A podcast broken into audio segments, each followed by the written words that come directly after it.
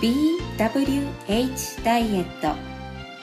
ダイエットを超えて豊かな人生をがテーマでお届けするビューティーウェルネスハッピーダイエットラジオ。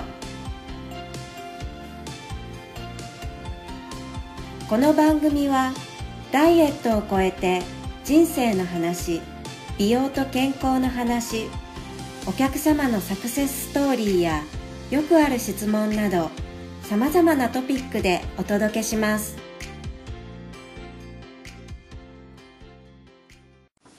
こんにちは川村先生。こんにちは。第4回目のダイエットラジオ今日もよろしくお願いいたします。よろしくお願いします。前回はサプリメントの選び方について先生に詳しく教えていただきました、はい、あそうでしたね。はい、はい、であのサプリメント過去に実は私も試してみたことはあるんですけれども、まあ、皆さんそうです。でも、うん、粒が大きすぎて飲みにくかったりですとか一、ね、日にね何粒も飲まないといけないとか、うん、ちょっとしんどかったりもするし、ね、一番あの続かない理由の一つに体感が全くないっていうことだったんですけど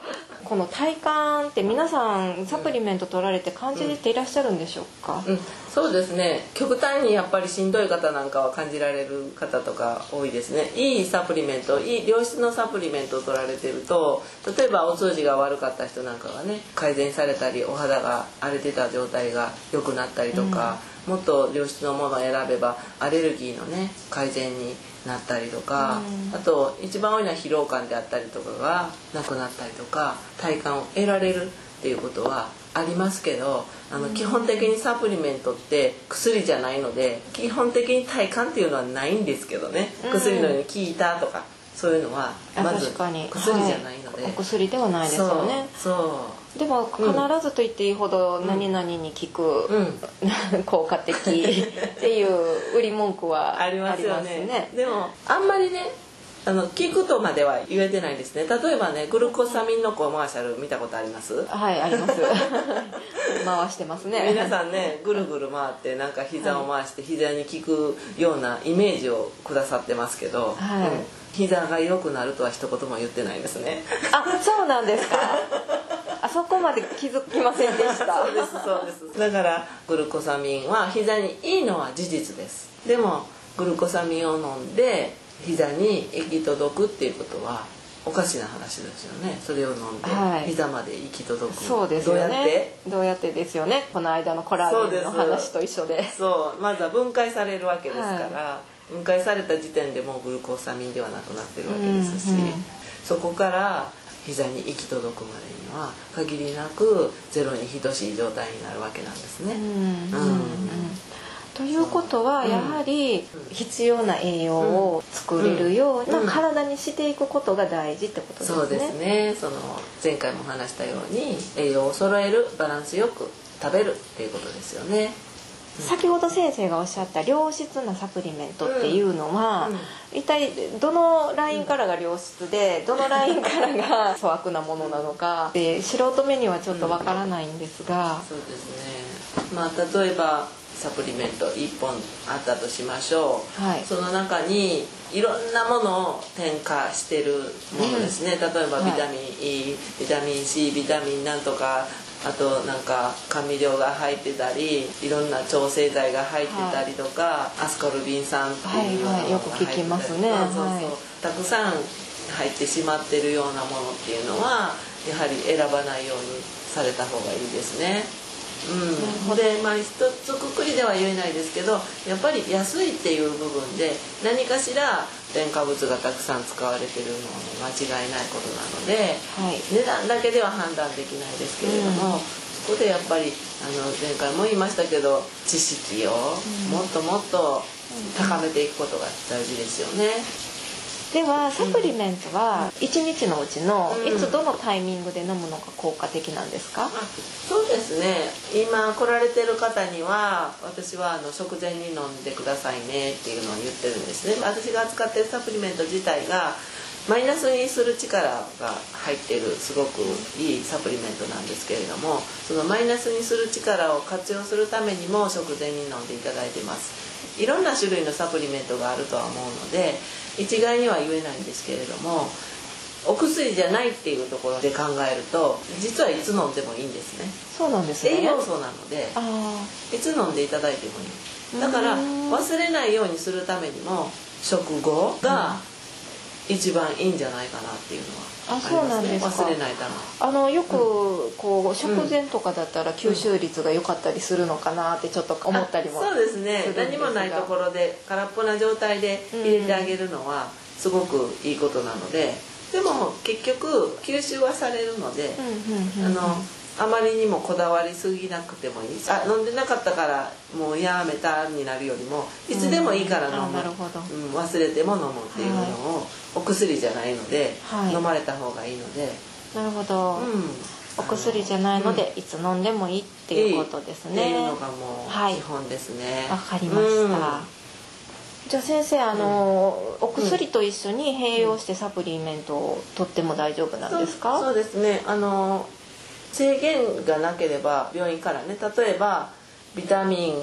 K を取らないようにとかねそういう制限されている方。そういった場合であっても良質のサプリメントを活用されるんであればそこまで弊害っていうのはないんですけれどもやっぱり不安に感じられるので皆さん病院の先生に相談してから飲んでくださいねっていうのは伝えてるんですけれども、基本的に制約がなければサプリメントとお薬っていうのは全く喧嘩はしないというか食べるものなので栄養素なのであのないんですね、はい。うん、お薬じゃなくて、うん、まあ、食品だっていう認識ですよね、うん、そうですね。そうなんですよ、はい、サプリメントはもう本当に薬ではないっていうところ、うん、皆さんちょっと薬とそうですね。混同される場合が。になってます、だから体感とかもなんか期待してしまったりするんですけど、お薬のようにね。じゃないので毎日とって初めて健康な体になるじゃあ健康な底上げができることによって、うん、あ不調が改善されたいろいろなっていう状態が体感なわけで、うん、うん、サプリメントを飲んですぐ何かどうなるっていうのはまずないです。わかりました。ないんですね。ないです。はっきりとないとおっしゃいましたね。ないです。はい。はい、あの基本ベースは私が指導しているダイエットに入れるメニューとしてはカウンセリングの中に食事のお話生活習慣のお話、まあ、食育ですよねそういったこともさせていただいてプラス今の足りてない体に足りてない栄養を補うために、えー、サプリメントを活用したらベストですよっていう提案をさせていただいてます。サプリメントだけで痩せるわけでもなく健康維持できるわけでもなく食事改善をして痩せるわけではなくちゃんと栄養をとってカロリーを減らすことによってダイエットも成功するんだよっていうことをねベースに置いてます。まあ、あの食生活をきちっと整えて、うん。うん、カロリーは減らす、うん、そうです、はい、栄養ですね。栄養を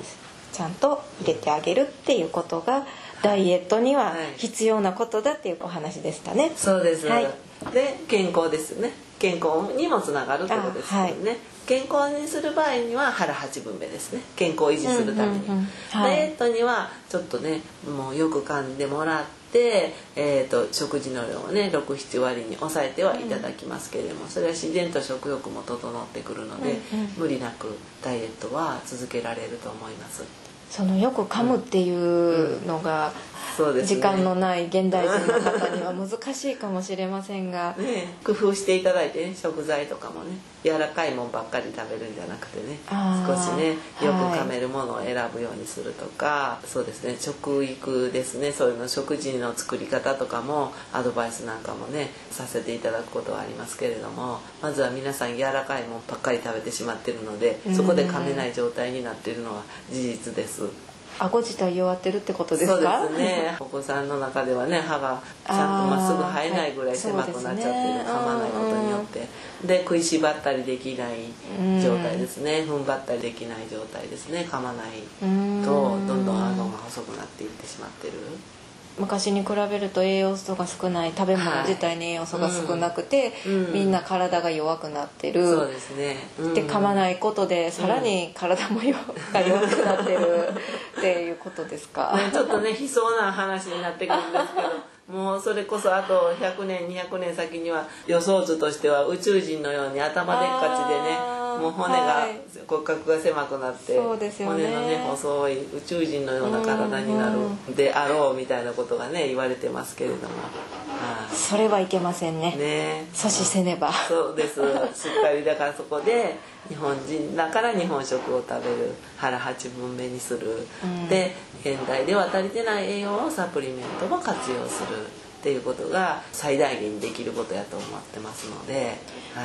わかりました、はい、じゃあ先生のこのダイエットラジオを通して先生の正しい知識をどんどん広めて広めたいですね。いきたいと思います。そうですね。広めていきましょう、リスナーの皆さんからのご意見やご感想も受け付けておりますので、はい、ぜひあの皆さんのご意見をお聞かせください。はいお願いします。よろしくお願いします。はい、それでは今日はありがとうございました。ありがとうございます。